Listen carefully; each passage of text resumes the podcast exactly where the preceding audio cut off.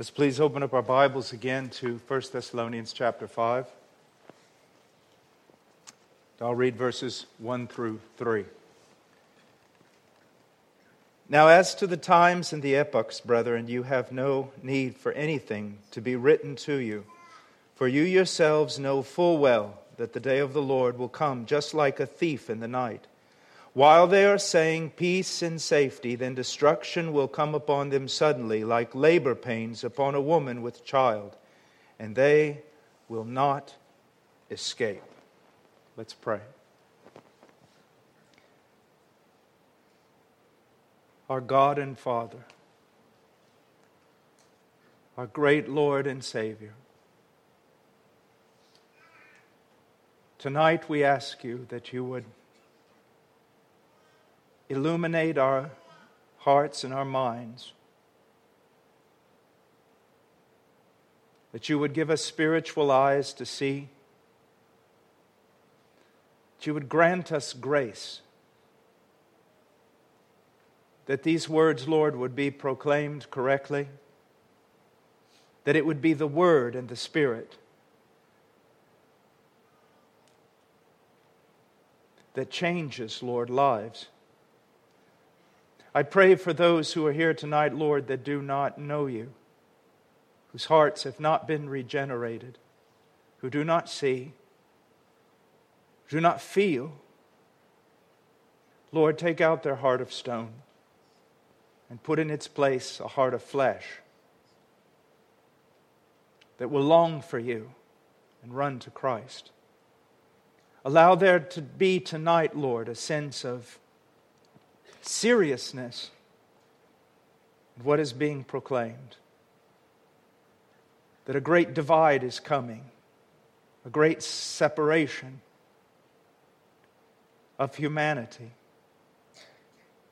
Lord, let us see this text properly, but more that the Holy Spirit might work in our hearts to drive a keenness in us, a sensibility a living in light of Calvary and of the second coming. Lord, help us. In Jesus' name, amen.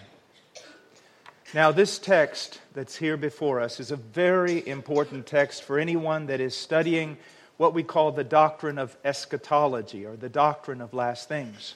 But again, I want to point out something to you that throughout the scriptures, when we're dealing with the last days, it always has a practical emphasis, a practical purpose. The text before us tonight is not designed to teach us the times and epochs of Christ's coming. It's not to give us the intricate details of what's going to happen prior to his coming. This text has a very important purpose. I have here to encourage and build up believers. That you would no longer live in what Paul refers to as spiritual darkness. That you would come out of a spiritual dullness, a spiritual blindness, and that you would begin to live more and more like children of light. Now, there are some words here that I want to use over and over again to remind you. These words are awake, be alert, be sober, be self controlled, be full of faith and love. Now, let me say that again. Be alert, be awake, be sober, be self controlled, be full of, hell, of hope and love. These are the kind of things that the second coming is supposed to instill in you. It's to have an effect, not upon just your speculation, but it is to have an effect upon the way you practically live in this world. Now, there's another purpose also for this text, and the purpose is for the unbeliever. That unbeliever may be a pagan, that unbeliever may be a self proclaimed atheist, that unbeliever may be a church member, that unbeliever may be sitting here tonight. And what this text is telling you is that all your self confidence, all your independence and whatever security you might have, it's built upon vanity. It's foolish because at any moment, Christ could come and your destiny forever will be determined. Do you hear me? Forever. That is why we don't use this pulpit to entertain people. This is why we don't come in on Sundays or Wednesdays with just with the goal of, I don't know, trite fellowship, a warming of the heart, or teaching you a few principles so that you can live your best life now. That's not the purpose of this church or this pulpit. But it's to put before you constantly the idea of eternity. That Christ is coming, and if you mock and tell me, well, he may not come for a thousand years, everyone in this room will see him in less than 50, 60, 70, because whether he comes here or you go there, it really doesn't matter. There is a seriousness to the Christian life. We're not all about fun or self realization, we're about eternity, an unchanging destiny. And that's what Paul is talking about here. Now, let's look at verses 1 and 2. Let's read them again.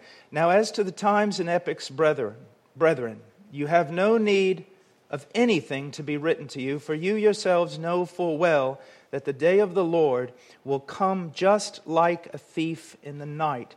Now, look at the first word. Now. This word is designed to sort of divide the text.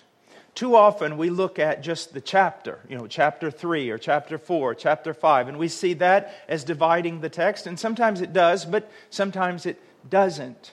Paul's not starting in now on a new topic. He's going to link these two things together. In what way?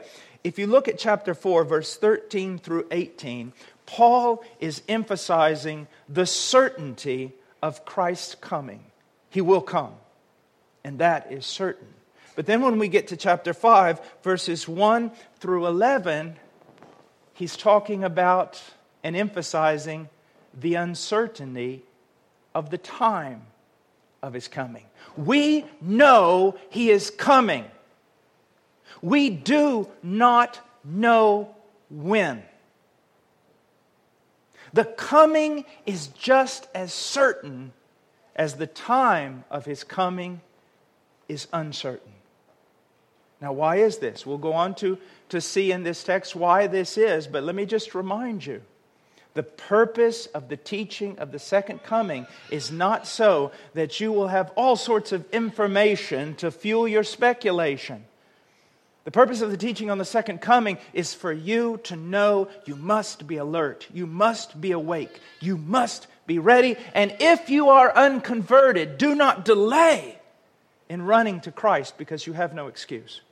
You have no excuse. Now, Paul says that the Thessalonians had no need for him to write to them about the times and the epochs of the Lord's coming. Now, that is not because, as some people think, he had already written to them and they all now completely understood everything about Christ's coming, the times and the epochs, and therefore there was no need whatsoever to write. When people believe that way about this text, they say, Oh, if I only knew what the Thessalonians knew. But that's not what he's saying. He has no need to write to them about the times and the epochs of the second coming because nobody knows. Nobody knows. And Paul refuses, even as an apostle, to fuel their speculation. Now, think about this. Paul the apostle, possibly the greatest Christian who ever lived, more information about God comes out of the pen of Paul the apostle than any other human that's probably, probably ever walked this planet, and yet Paul did not know. And so there was no reason for him to write. Now, I want us to look at this phrase here. It's very, very important the phrase times and epochs. In the New Testament and, and in Greek literature, they're sometimes used synonymously and they're oftentimes used interchangeably. But if we look at it closely, there may be a nuance that will help us understand what Paul is actually saying. Now, the word time is the word chronos, and the word epochs is kairos. And what is the difference? Well, chronos usually refers to a length of time. Let me give you an example. One year is a length of time. 10 years is a length of time. A hundred years is a length of time. And a thousand years is a length of time. So when he talks about times, what Paul is probably referring to is you don't know how long it will be before he comes. But then he uses the word epochs or kairos. What does that refer to? Kairos usually refers to not the length of time, but a certain period of time in history or in the future. Let me give you an example, and this will help you understand what I'm trying to say. Between the ascension of our Lord, somewhere around 30 AD, and the destruction of the temple in 70 AD, there was about 40 years of time. That represents a period. And that period of time had certain characteristics. Now let's look at another example. Uh, from about 400 AD until about 1400 AD, we have the height of the power of Roman Catholicism.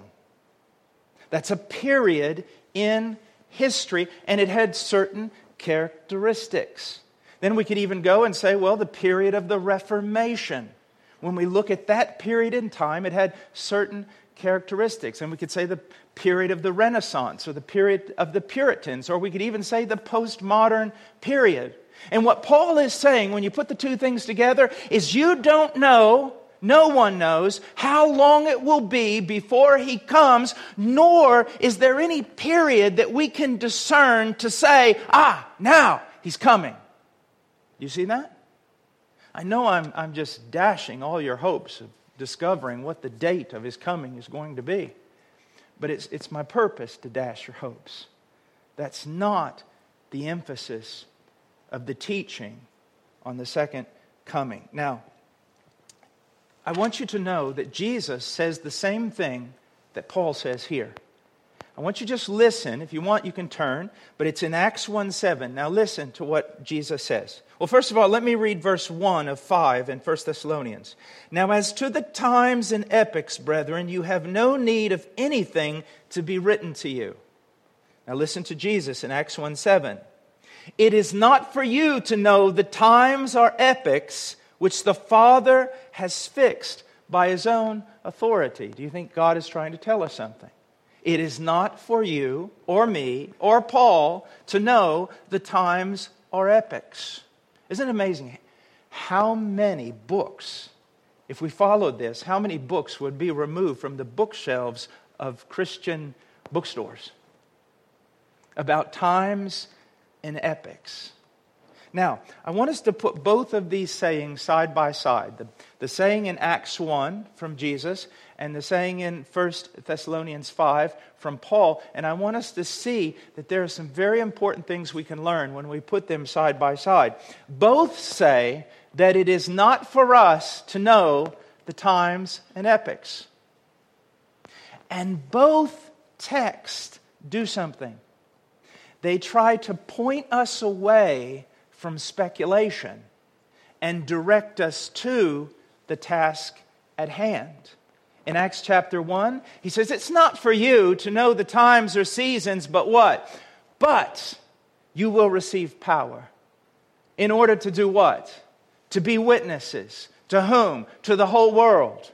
And so there he's saying, Look, it's not for you to be standing there gazing up at the sky, wondering about times and epochs your task is this in the power of the Holy Spirit, you are to be the witness, my witness, he says, on this planet, fulfilling the Great Commission.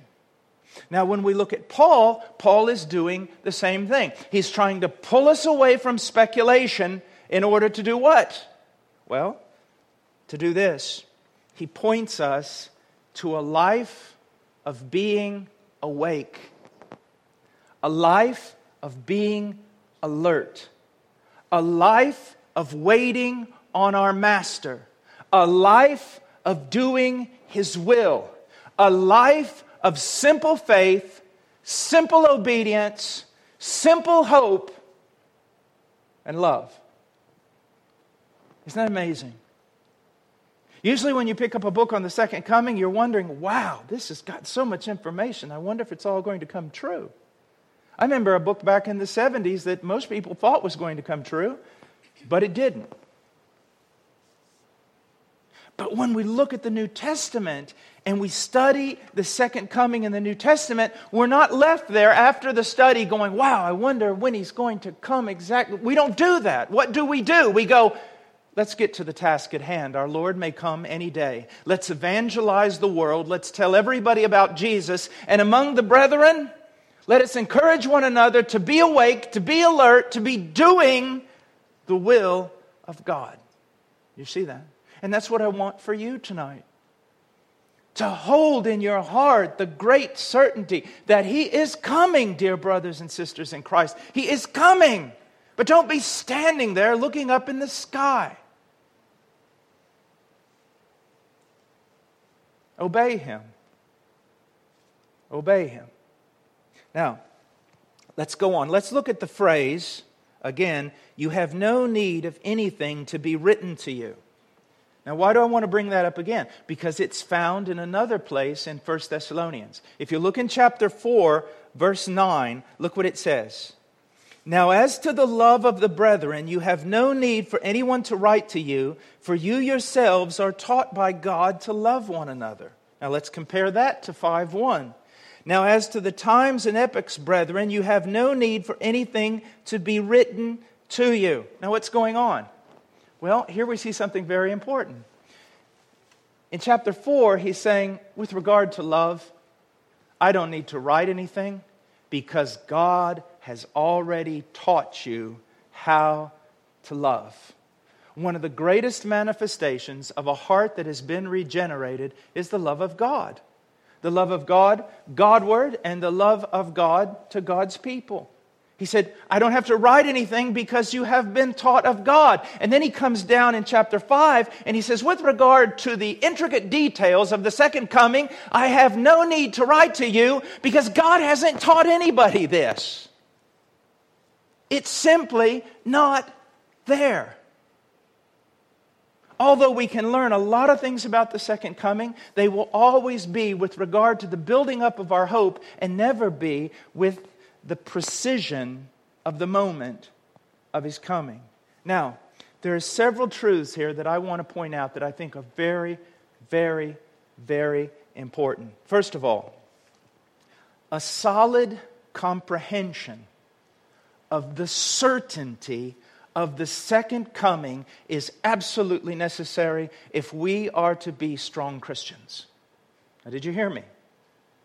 To be strong in the Lord, to walk in a way that's pleasing to Him, to be holy, to reject the world, to follow Christ, it is a necessity that we have a strong certainty in our heart about the second coming. And therefore, the teaching on the second coming is extremely important. That's the first thing I want to say. However, an intricate knowledge of the times and epochs of Christ's coming is not necessary for us to live the Christian life in a manner that is pleasing to God. As a matter of fact, it can be detrimental, it can be harmful.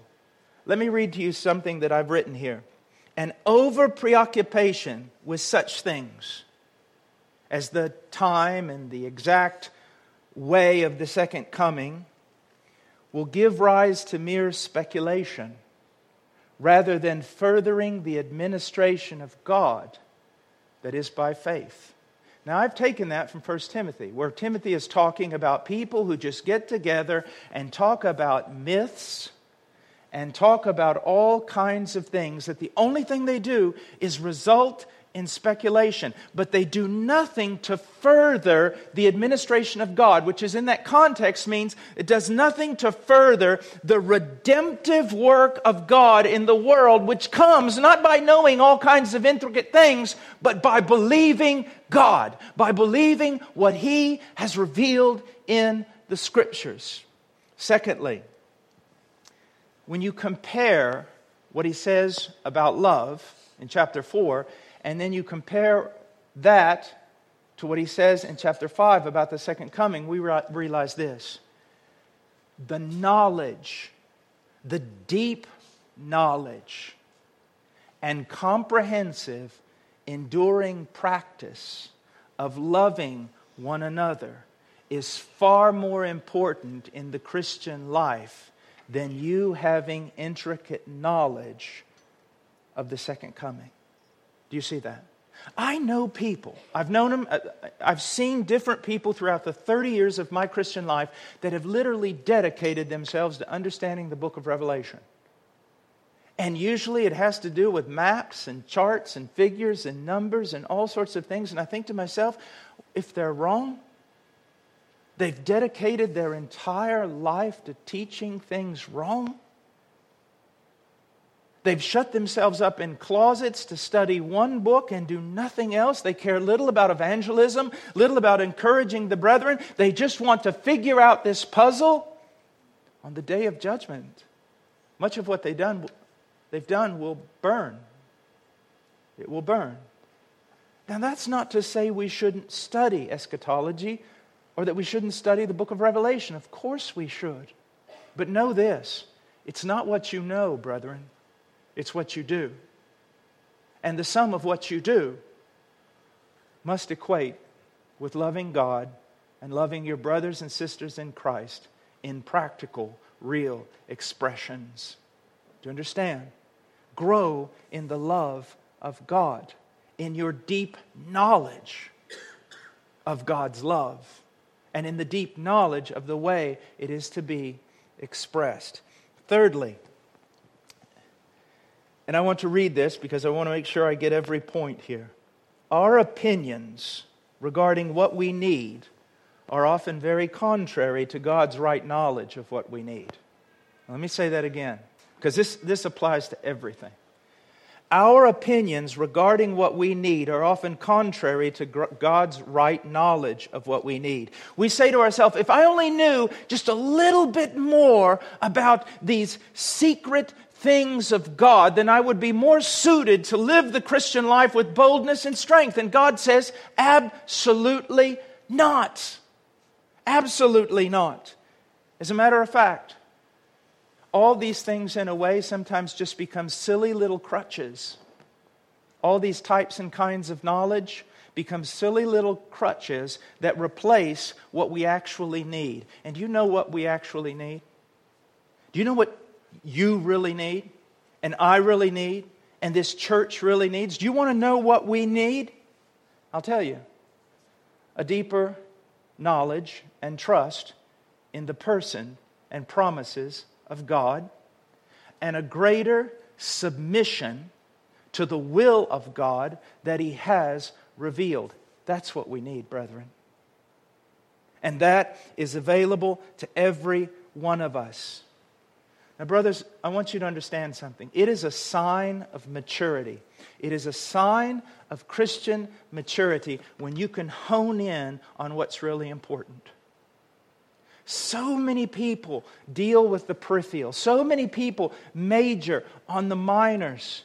But it is a sign of maturity when you put aside speculation and you give yourself to simple faith and obedience with regard to the revealed will of God. Give me that simple man. Give me that simple sister in Christ who simply desires to know what God has revealed and have it impact their life, shape, and form their style of living. I want to just read a passage to you from Deuteronomy 29 29. The secret things belong to the Lord our God but the things revealed belong to us and to our sons forever, that we may observe all the words of this law. When, when it is truth that has truly been revealed to us, it is so clear that you can know you're obeying it. And you can know when you're disobeying it. And it is so clear that you can hand it down to your own children. That you can teach it to a scholar and he will tremble at the demands it makes on his life. And you can teach it to a child, and the child will say, Yes, Father, I understand. You see that? Also, another passage from Psalms 131, 1 through 3. O Lord, my heart is not proud, nor my eyes haughty, nor do I involve myself in great matters or in things too difficult for me. Surely I have composed and quieted my soul. Like a weaned child rest against his mother, my soul is like a weaned child within me. O Israel, hope in the Lord from this time forth and forevermore. If it's in the Bible, even if it concerns eschatology, if it's in the Bible, I want you to study it properly. But I always want you to know this your hope does not rest in a great mystery hard to discern. Your hope rests in the God of Israel, in who He is and what He has commanded us. Now, I would like to ask this question Would it be detrimental in some way if we were given the date. I mean, if the Lord just somehow we discovered the date, would it be detrimental? I think it would. One of the reasons I think that is because the Lord hasn't given it. And He gives all good things to His people. So if He's withdrawn this information, if He's not given it to us, I think there's a good reason for it. Let me give you some of the things I think would be detrimental if we did have a date. First of all, one of them we've already mentioned already. Now I want you to take this and, and, and listen to the severity of it. If we were given a date, we would be looking to a date rather than to God and His promises. Isn't, wouldn't that, that would be disgusting, wouldn't it? I mean, just disgusting. But we can do that in less severe manners, brothers. We can. When we're not content just to rest in what we know about God's character, and we've got to find some amazing answer to explain why we're going through what we're going through, that's not wise. There is information given in the scriptures that is very helpful to life, but ultimately it comes down to this trust in your God. Not a date, not something you've figured out, but trust in the character of your God. Secondly, I believe it would create a kind of slothfulness, and I will use an example here from the university. Very few students press themselves to study very hard when they believe that the exam is very far away. But even the possibility of a pop quiz will make a student much more diligent in his study. You see, we are to be living every day as though the Lord would come at the strike of midnight. I love one time when they asked Wesley, if you knew the Lord was coming back tonight, what would you do? What would you do differently? You know what he said? Nothing. Nothing. I am in the will of God. I would get up in the morning, I would have my tea, I would read, I would pray, I would go out and preach as I always do. I would come back for lunch, I would rest a bit, I'd have my tea, I'd go out and preach. You see, the key is not to frantically order your life because it's all known to God how you've lived your entire life. So you don't want to just make a mad rush toward the end. You want to live every day for Him. That requires renewing our mind in the Word of God. Thirdly, I think it would create procrastination among unbelievers. How many unbelievers would say to themselves, because yet their heart is not quite renewed, and they would say to themselves, I love the world. I'll tarry here in the world for a time. And as the date draws near, then I'll get serious about the things of God. Now, people do that all the time. Do you realize that? They do. And as preachers, we can't allow it. If you're a preacher here, you're going to be a preacher as a young man, know this. Don't just lay the truth before people and then walk away from the pulpit. It's not your job. You haven't preached lay the truth before them, and then beg them to respond and respond immediately in obedience. So if we knew the date, sinners would simply just say, possibly, well, he's going to tarry, and so I'll tarry in the world and I'll repent later. But what you don't understand, every one of you listening to my voice, you must realize this the longer you postpone repentance, the harder it will be to find it. The harder your heart will become. You understand me? Fear your lack of repentance. Fear it. Because every day your heart grows harder. Another thing, I think it would create countless false professions, brother. You know as well as I do. I mean, 9 11, most of you were alive at that time. The supposed great revival that happened right after that event, in which most of that great revival just turned right back to the world. When people have an, even an idea that some catastrophe is coming, they seem to all get right with God, don't they? But when the catastrophe passes or it never occurs, what happens? They turn just as quickly back to the world. Men are not saved because of some catastrophe coming upon them. They are saved because they hear the preaching of the gospel of Jesus Christ, and the Holy Spirit renews their heart, and they repent and believe unto salvation. So know this you don't need a catastrophe, and a catastrophe won't help you. What you need tonight is to hear the gospel, to hear the word of God preached, and respond in repentance and faith. That's what you need. Now, let's go on. Paul says here in our text, For you yourselves know full well that the day of the Lord will come like a thief in the night. Now, look at the emphasis he's given. First of all, he says, You yourselves, that's emphasis. And he doesn't just say you have a hint, he says you know full well. You, you yourselves, you know full well that the coming of the Lord will be like a thief in the night.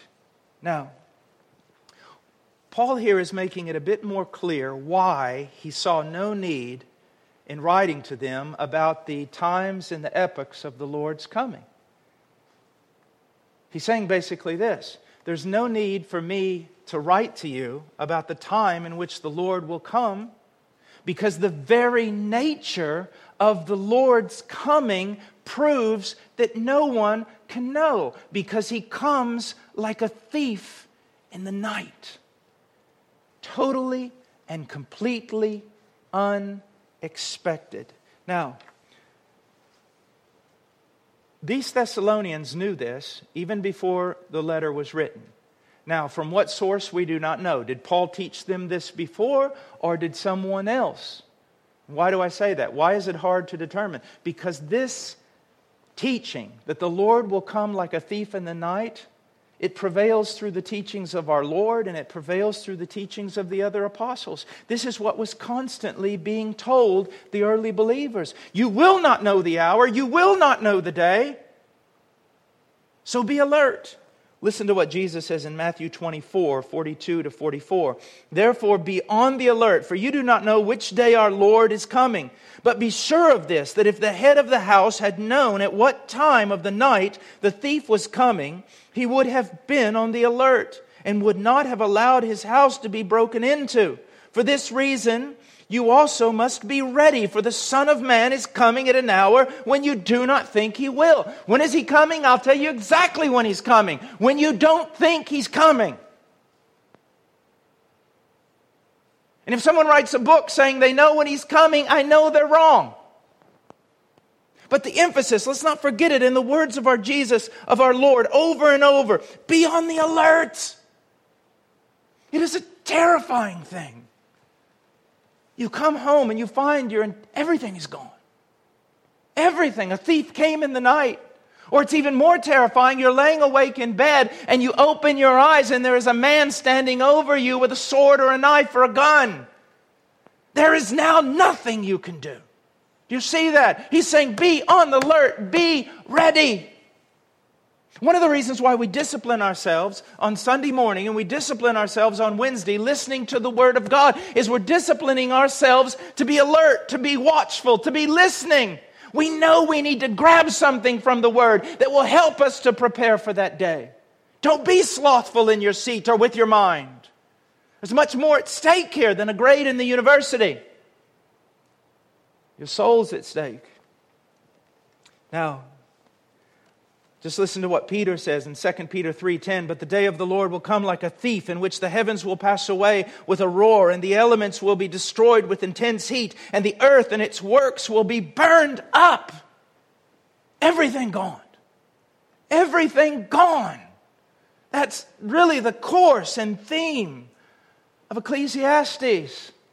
A man is born, a man works, a man dies, and everything is gone except that which was done in faith, in submission to the Lord's commands. John, in the book of Revelation 16 15, behold, Jesus said, I am coming like a thief. Blessed is the one who stays awake and keeps his clothes so that he will not walk about naked and men will not see his shame. Now, I want to focus in on this for a moment. Blessed, first of all, he says, Look, look at me. I am coming like a thief. And when he comes like a thief and you're not ready, know this that with your first excuse, he will tell you, I told you I'm coming like a thief. I told you that. Behold, I'm coming like a thief. Blessed is the one who stays awake. You know the, the proverb, the illustration about the you put a frog in boiling water, and what happens? He jumps out, but you put a frog in body temperature water, he swims around in there, and then you gradually turn up the flame and heat it up, and his body adjusts to the heat until finally he is boiled. That's what can happen to the Christian. It's what can happen to the sinner outside of Christ. You just are lulled asleep. Lulled asleep. Don't be lulled asleep. He says, keep awake. And then he says, and keep your clothes. What does that mean? Well, read on and you can see. So that you will not walk about naked and men will not see your shame. What's the idea going on here? It's this idea when Christ comes back, if you are not in Christ, you will be found naked and in your own shame. The only thing covering you will be all those filthy rags of iniquity. Every sin you ever committed, that's what you'll be dressed in. And what he is saying is, before it's too late, tear those off of you. Repent of your sins and do what? Be clothed in the righteousness of Christ. And then if you are a believer, don't get carried away with all these silly teachings of going off into something to gain a new righteousness or another righteousness or some righteousness through works. No, cling to the one fact that your only righteousness is Jesus Christ, the garment of Christ. That your only boast, your only hope is Jesus and no one else, nothing else. Everything else is just vanity, vanity. Hendriksen writes The thief takes the owner of the house by surprise. He does not send a warning letter to this effect. Tomorrow, at such and such a time, I'll pay you a visit. Be sure to hide all your valuables. No, he comes suddenly and unexpectedly. So also will be the coming of the day of the Lord. Hence, it is foolish to inquire about how long or to inquire when. Foolish. Don't give yourself to vain speculation. Live for Him, believe in Him, hope in Him, fall on Him, cling to Him, run to Him. Now, it says here that uh, the coming of Christ is referred to as the day of the Lord.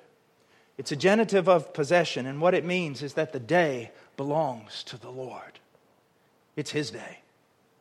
Yes, it is His day. We know from the scriptures that every day is the day that the Lord has made. But this day, when he comes back, it's going to be different.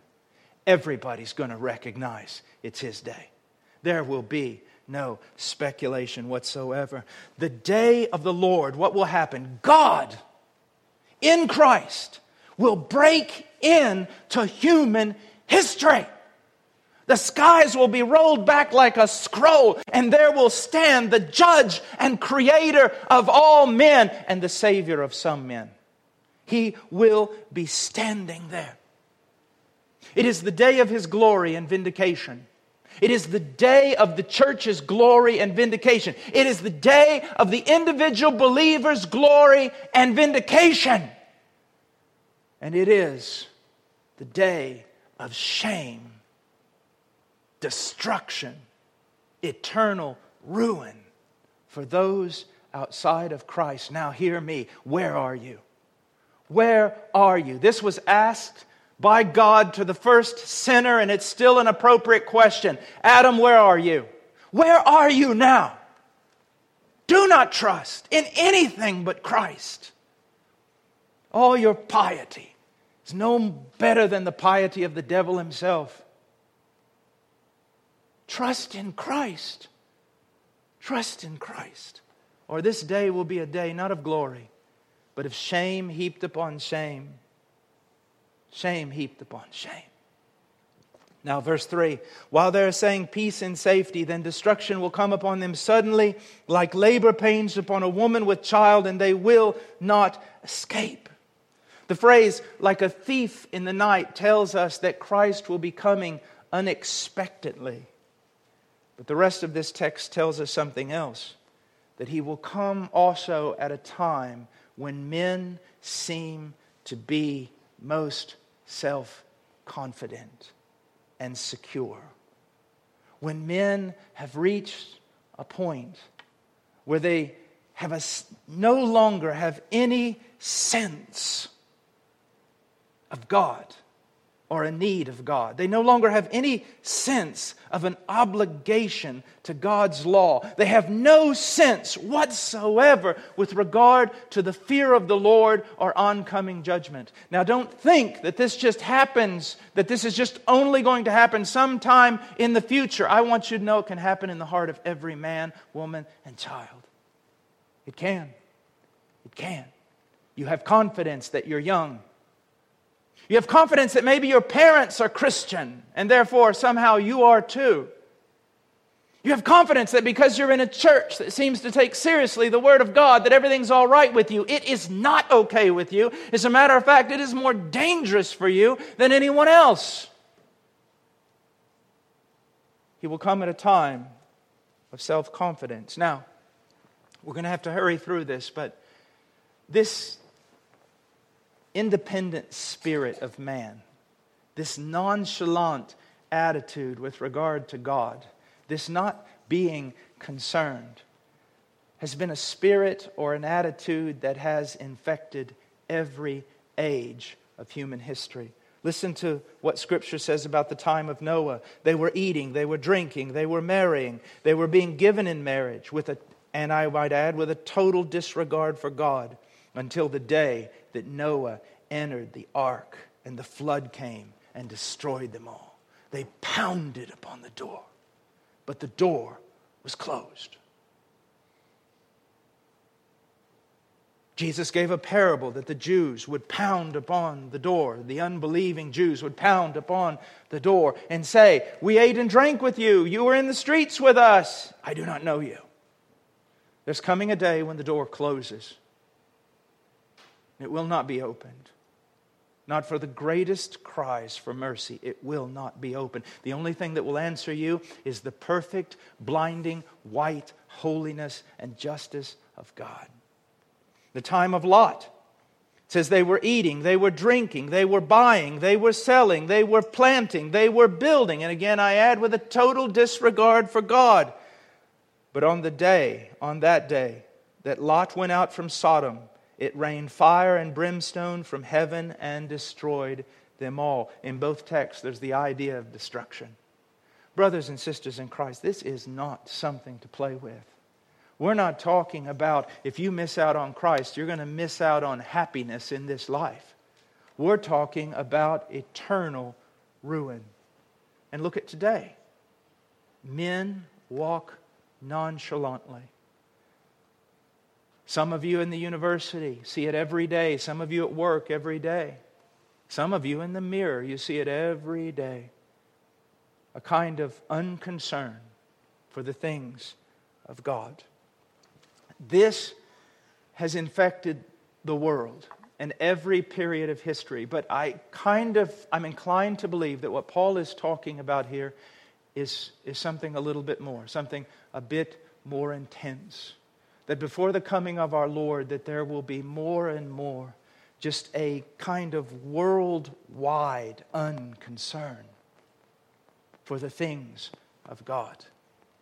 And not only that, but a mockery of the things of God. And not only that, but a blasphemy of the things of God. Listen to what Peter says in 2 Peter 3. Know this, first of all, that in the last days mockers will come with their mocking, following after their own lust, and saying, Where is the promise of his coming? For ever since the fathers fell asleep, all continues just as it was from the beginning of creation. Mockery.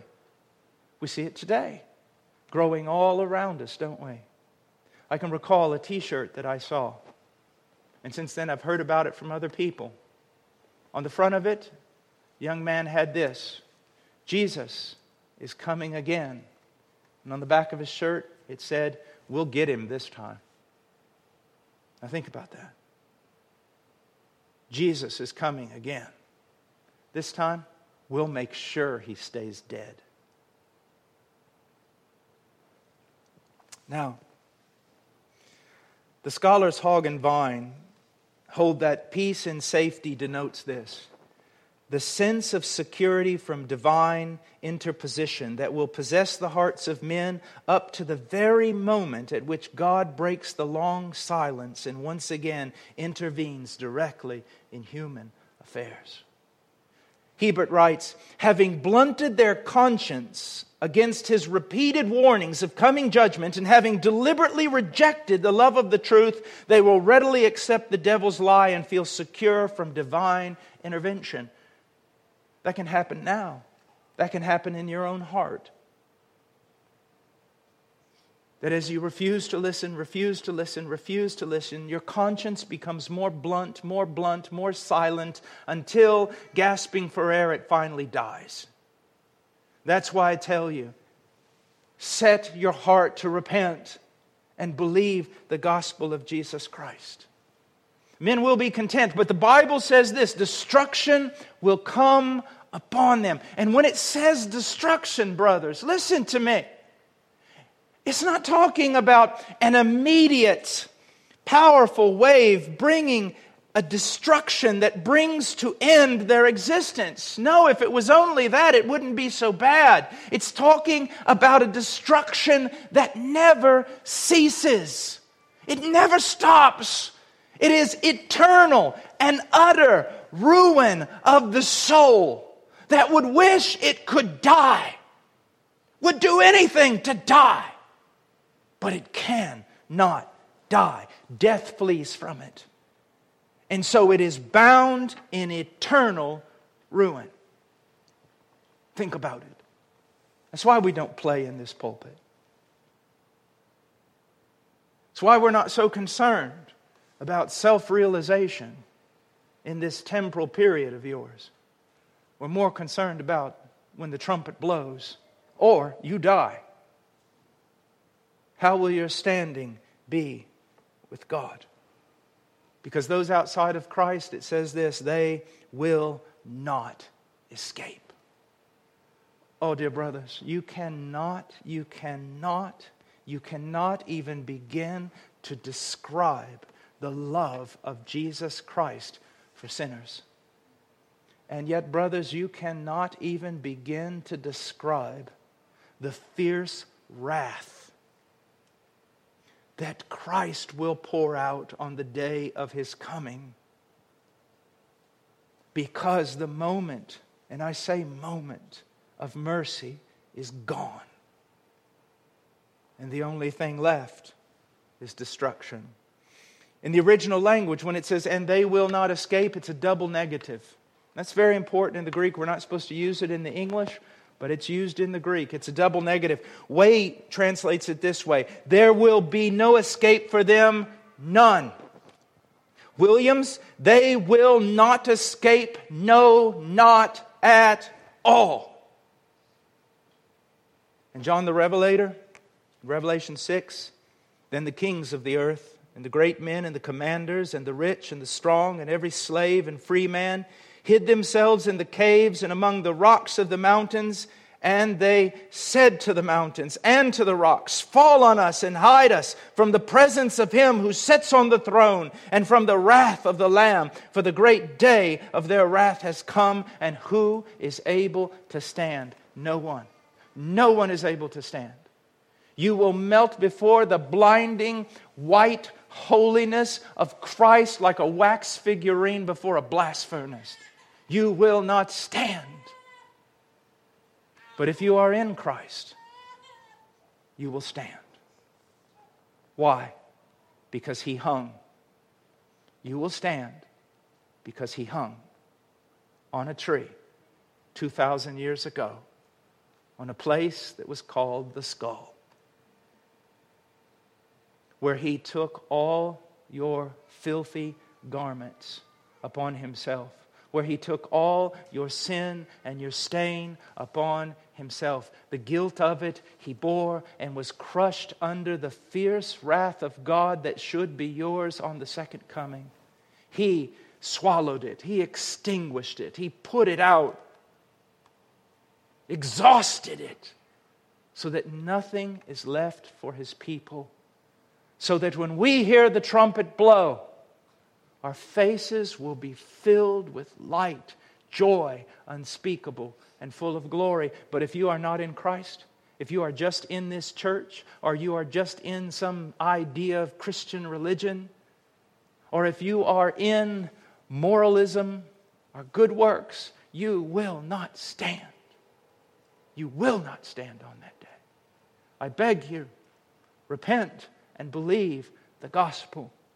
And if you're a believer, if you're a believer, just know this the older that some of us become, the more we see how the little things,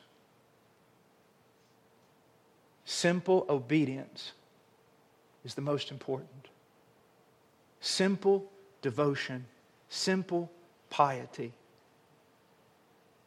and clinging to Christ clinging to Christ. And I close this by saying to some of you who are very introspective, if I were to tell you, repent, you would tell me, but my repentance is not good enough.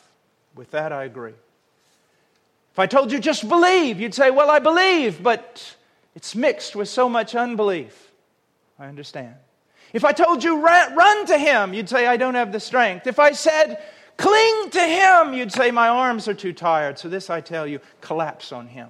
It is enough. Collapse on Him. Collapse. Can you fall down? Can you do that? Can you fall down? That is what faith in Christ is truly. It's not so much in doing something as in stop doing everything. Collapse. And you will find that you fall on Him. Run to Christ. If you can't, walk to Christ. If you can't, crawl to Christ. If you can't, cling. If you can't, cling, then just fall. He's big enough. He's big enough. But lay aside your foolishness that your salvation depends on you in some shape, form, or fashion. Lay it aside. Fall on Christ. Let's pray.